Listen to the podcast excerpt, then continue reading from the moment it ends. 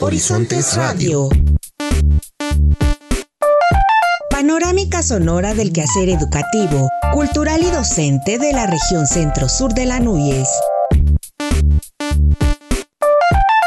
Horizontes Radio.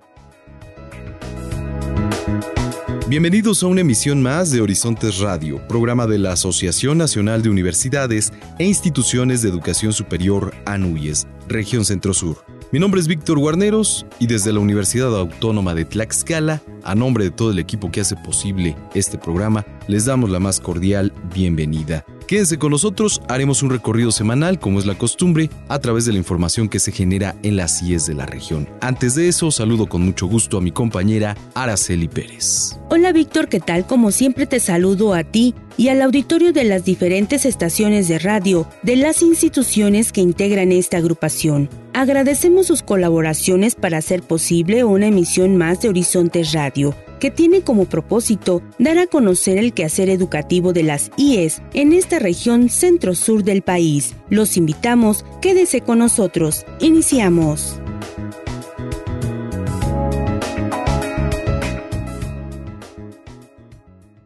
Horizontes Radio.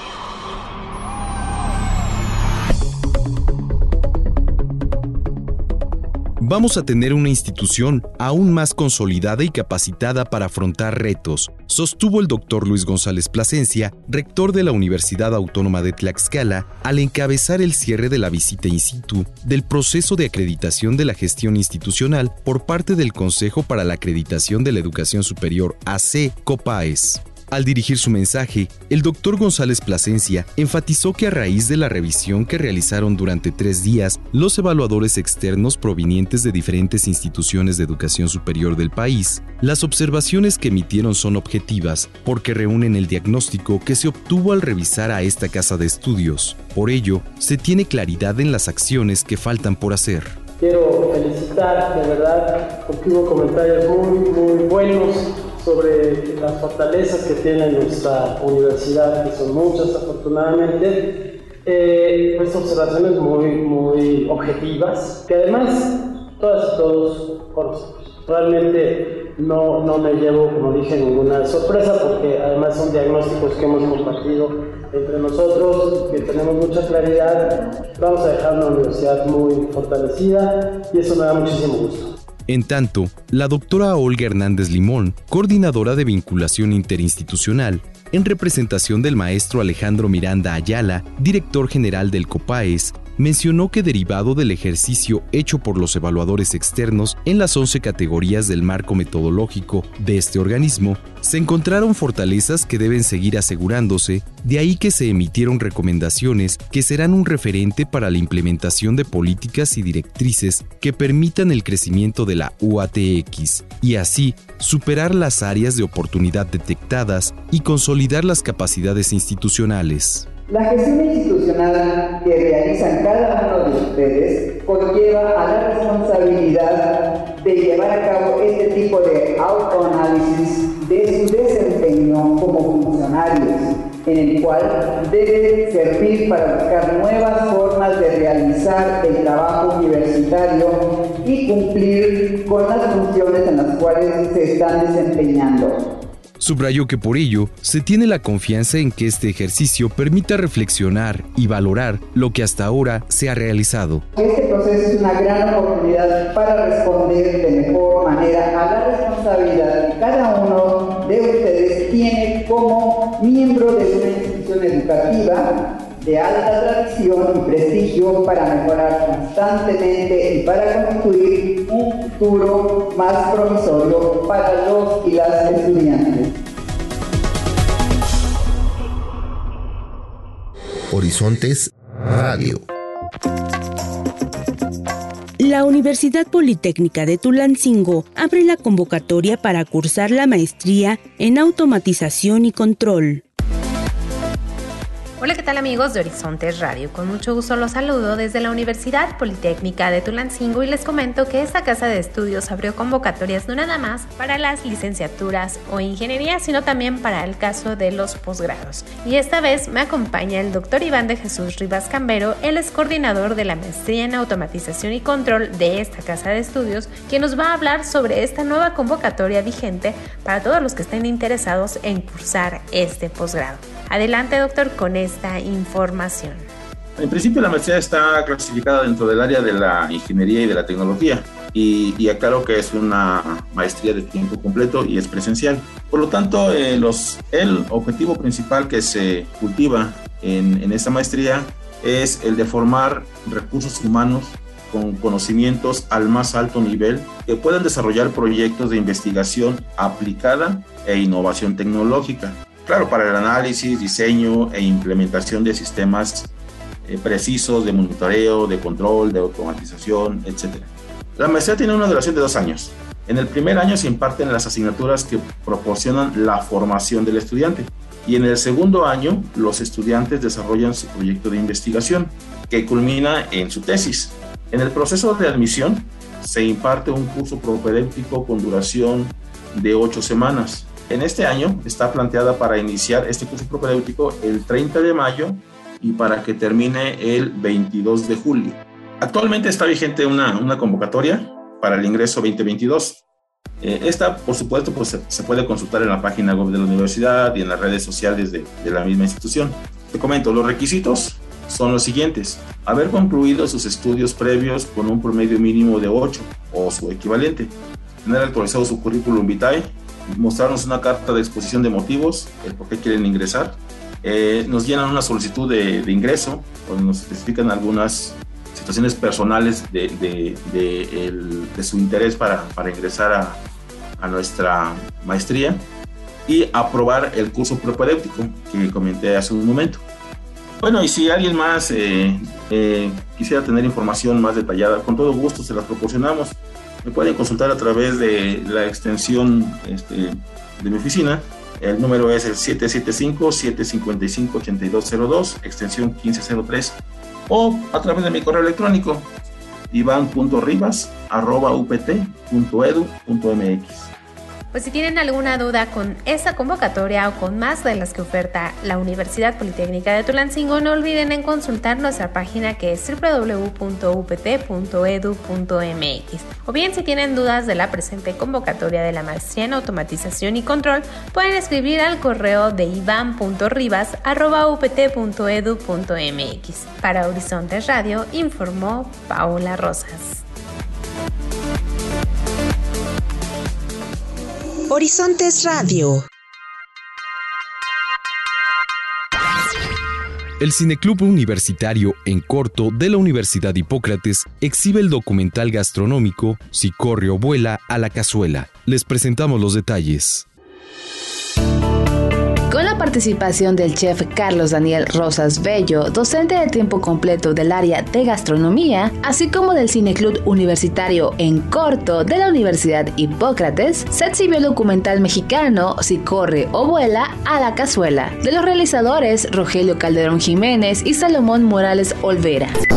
Hablado en Otomí, el documental muestra la riqueza gastronómica del pueblo ñañú a través de la convivencia con la familia Ramírez Cruz, originaria de la comunidad El Águila, municipio de Santiago de Anaya, del estado de Hidalgo, quienes en el marco de la Feria Gastronómica de Santiago Anaya recorren el valle recolectando y conociendo la flora y fauna que conforma una gastronomía única y extraordinaria, heredada desde tiempos prehispánicos que dialoga y valora el entorno, pues gran cantidad de las recetas de esta población están basadas en consumir los alimentos que la tierra provee y que con el paso del tiempo y la industrialización se ha perdido el interés de consumir lo que el campo ofrece.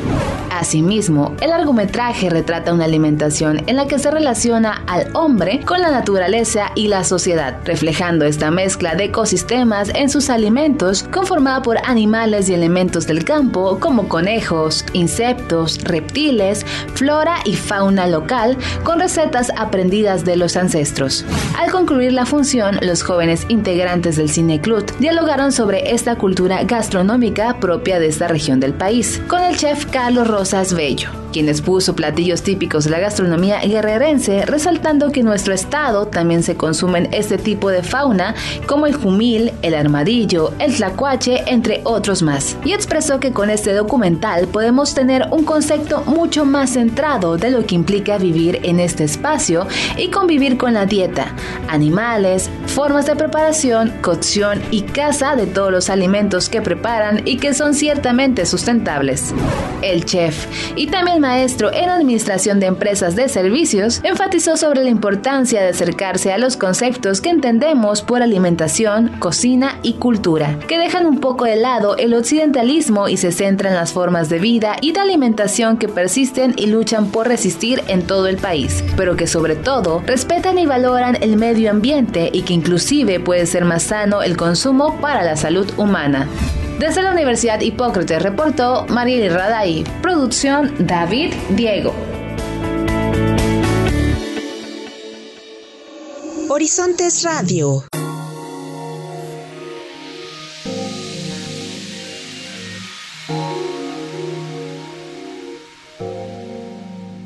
Al encabezar la ceremonia del Día del Maestro, el rector de la Universidad Autónoma Chapingo, doctor José Solís Ramírez, exhortó a los académicos a trabajar aún más en las investigaciones y colaboraciones con las instituciones a nivel nacional e internacional, para que en próximos rankings la Universidad Autónoma Chapingo ascienda a más peldaños. Durante la pandemia, como ustedes saben, se nos ranqueó a nivel internacional y nacional posicionándonos dentro de las 300 mejores universidades de agricultura y ciencias forestales. Conminó a los docentes a mantener relación con otras universidades del país y el mundo para hacer investigaciones en conjunto, con la finalidad de que éstas sean consultadas y nos permita mantenernos y subir en el ranking de mejores universidades. Durante la celebración del Día del Maestro, el doctor Solís Ramírez entregó 245 reconocimientos a los académicos que cumplieron 5 y hasta 55 años de docencia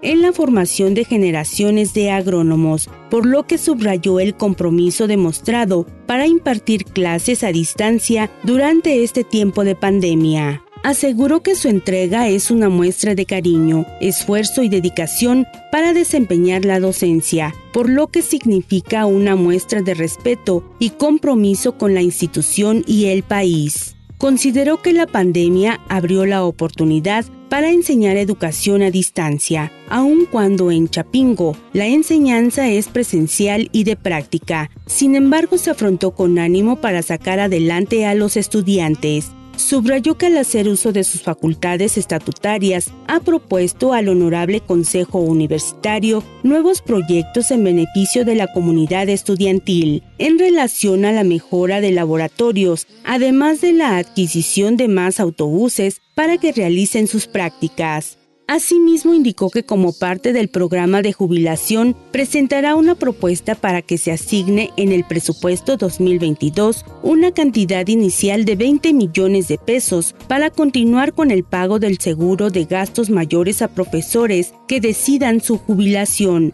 por lo que se les informará en su momento. Para Horizontes Radio, con información de Guadalupe Cruz Reinel, Comunicación Social, Departamento de Relaciones Públicas de la Autónoma Chapingo.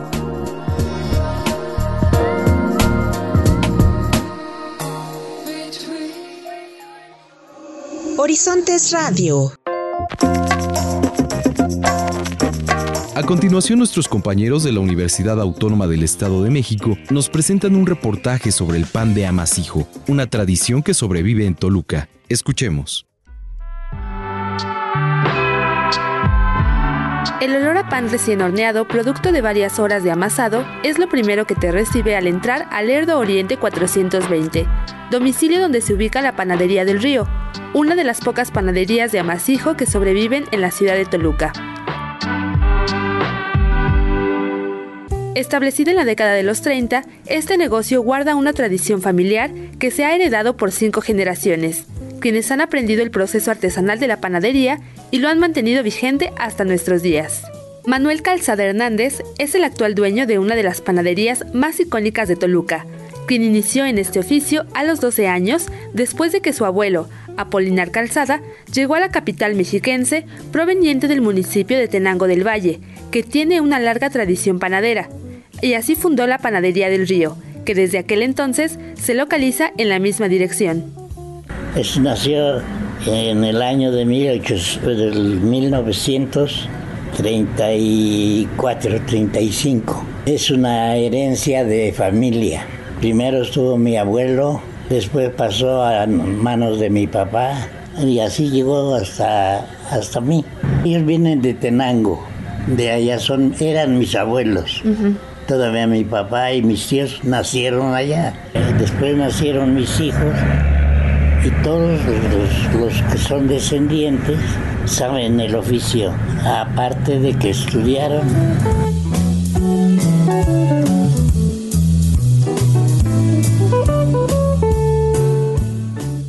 Los métodos más antiguos para elaborar pan es el amasijo, que se remonta a los primeros años del México colonial, según datos de la Cámara Nacional de la Industria Panificadora y similares en México. Los amasijos tuvieron un papel muy importante en las ciudades capitales como Toluca, ya que eran los puntos centrales en los que convergían personas de distintas demarcaciones aledañas que llegaban a la ciudad en busca de mejores oportunidades. Durante esta época, las panaderías de amasijo en un principio fungían únicamente como el lugar donde se elaboraba el pan. No contaban con expendios propios, ya que eran centros de abastecimiento para otros lugares como mercados, tiendas de comestibles e inclusive se llevaba el pan a domicilio. Así fue que muchas familias, como la de Apolinar Nava, se mudaron a Toluca para buscar una mejor calidad de vida para sus hijos y nietos. Yo empecé a trabajar aquí como mocito. Empecé desde a los 14 años, lo repartí a domicilio. A la ciudad, porque a las cinco y media, 6 de la mañana ya estaban tocando y ya querían pan y trabajábamos de noche. Los protagonistas de esta técnica de panadería mexicana son agua, harina y sal, que se amalgaman de manera artesanal sin hacer uso de maquinarias o ingredientes industrializados para hornear el pan y en su lugar se ocupan hornos de barro o de piedra que funcionan con el uso de gas o incluso a la leña, según explica la especialista en gastronomía y egresada de la Universidad Autónoma del Estado de México, Ana Guadarrama Espinosa.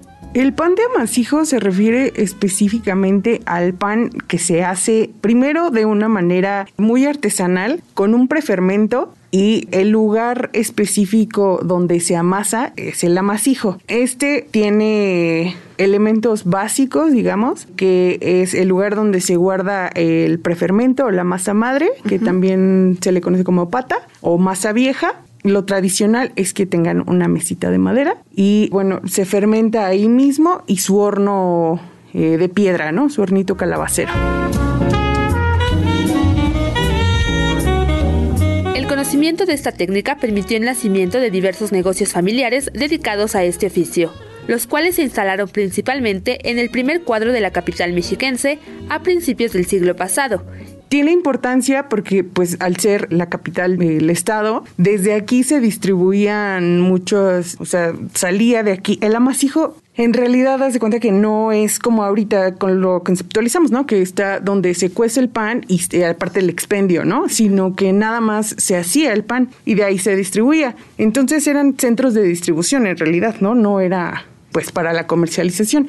Aquí en Toluca, de hecho, aquí sobreviven bastantes amasijos. E, eso está muy interesante. Hay otros municipios aledaños que tienen todavía algún amasijo, pero tienen uno o dos y esos les surten a otros municipios. Aquí en Toluca hay todavía bastantes. Eh, hay panaderías de muchísima tradición que tienen hasta 100 años en los que todavía podemos encontrar el pan como se decía y seguramente su masa madre es la misma masa madre que hicieron hace 100 años, ¿no?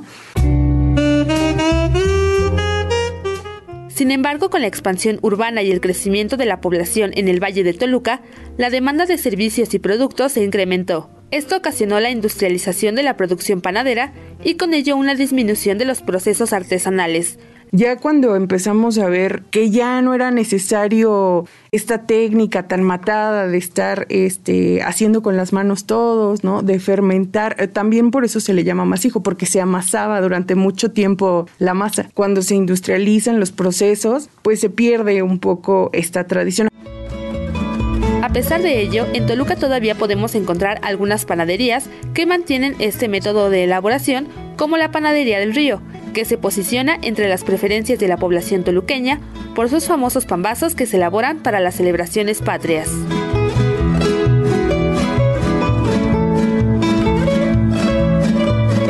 Anualmente es común ver largas filas de personas que se forman para comprar este tradicional pan en el mes de septiembre para dar vida a uno de los platillos más representativos del centro del país durante esta época. Nos ha dado mucha fama a nosotros la clase de pambazo que hacemos para freír. Por ejemplo, ese pambazo es un secreto de familia. No, no lo hacen en cualquier parte. Los días 15 de septiembre todo el mes y todos los días, pero en esos días es muy este agotador porque todo el mundo viene a comprar papazo.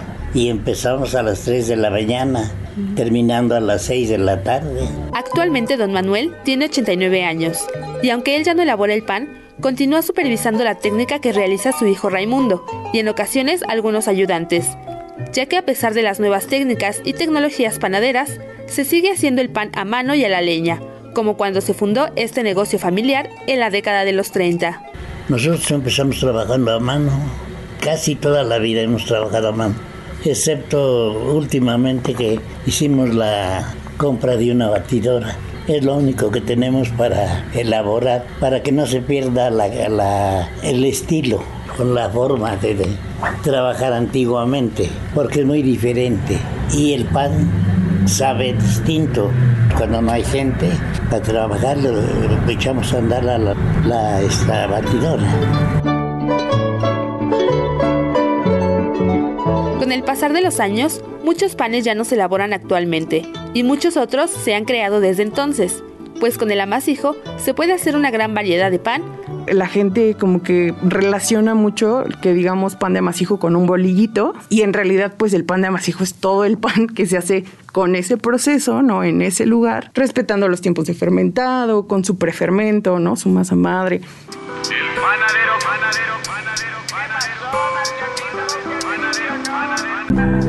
Hoy en día la técnica del amasijo se ha retomado por algunas panaderías fundadas por gastrónomos con la utilización de la masa madre y la fermentación lenta.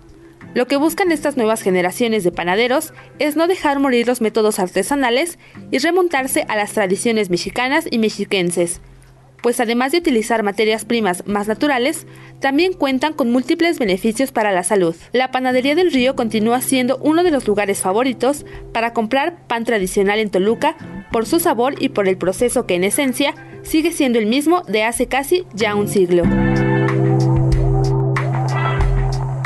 Desde la Universidad Autónoma del Estado de México, Daniela Sandoval.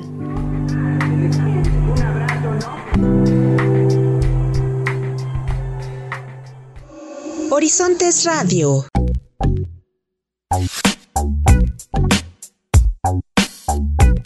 El Centro de Investigaciones en Biotecnología de la Autónoma de Morelos presenta propuestas de innovación tecnológica agropecuaria. Además, establecen colaboración UAM y el Consejo Veracruzano de Investigación Científica y Desarrollo Tecnológico. La información detallada en la siguiente nota.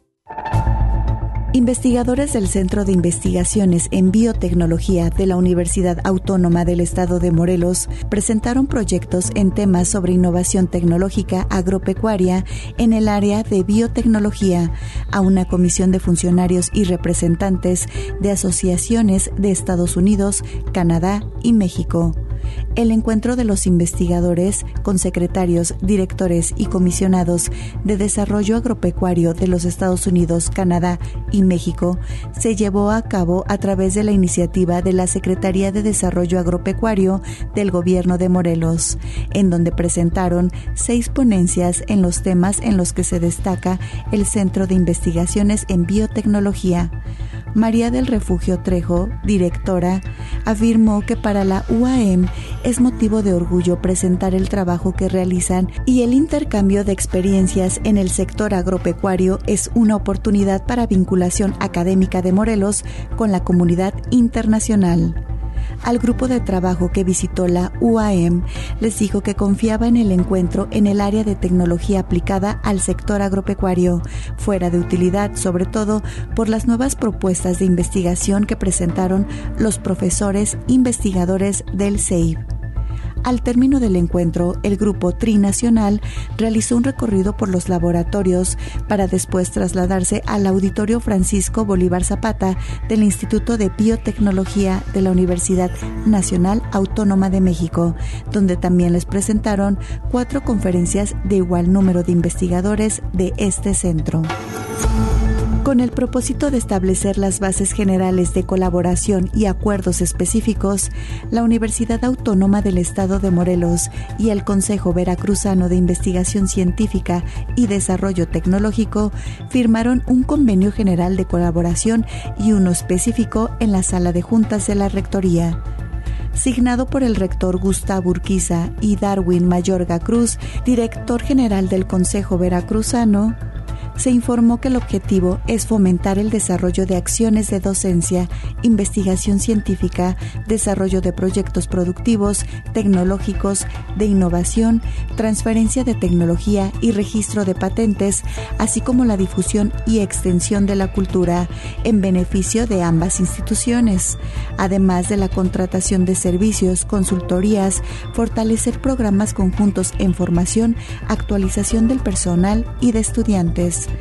Además, se llevó a cabo la firma de un convenio específico entre dicho Consejo y el Centro de Investigación en Ingeniería y Ciencias Aplicadas de la UAM, con el objetivo de llevar la maestría en comercialización de conocimientos innovadores a modalidad virtual para que los aspirantes que cumplan con los requisitos reglamentarios establecidos en el plan de estudios y la convocatoria de ingreso del posgrado puedan cursarla.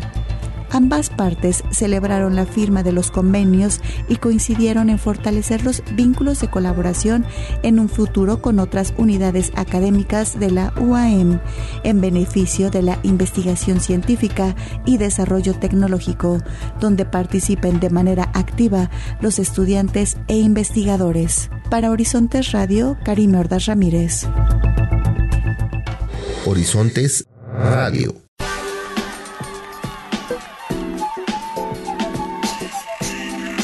Concluimos una emisión más de Horizontes Radio, programa radiofónico de la Asociación Nacional de Universidades e Instituciones de Educación Superior ANUYES, región Centro-Sur. Esperamos que haya sido de su agrado. Les recordamos el correo electrónico a su disposición para cualquier comentario centrosur-uatx.mx. Gracias por su atención. Se despiden Araceli Pérez y Víctor Guarneros. Recuerden que las emisiones de este programa las pueden encontrar en formato podcast a través de Spotify. Solo búsquenos como Horizontes Radio. Muchas gracias, nos saludamos la próxima semana.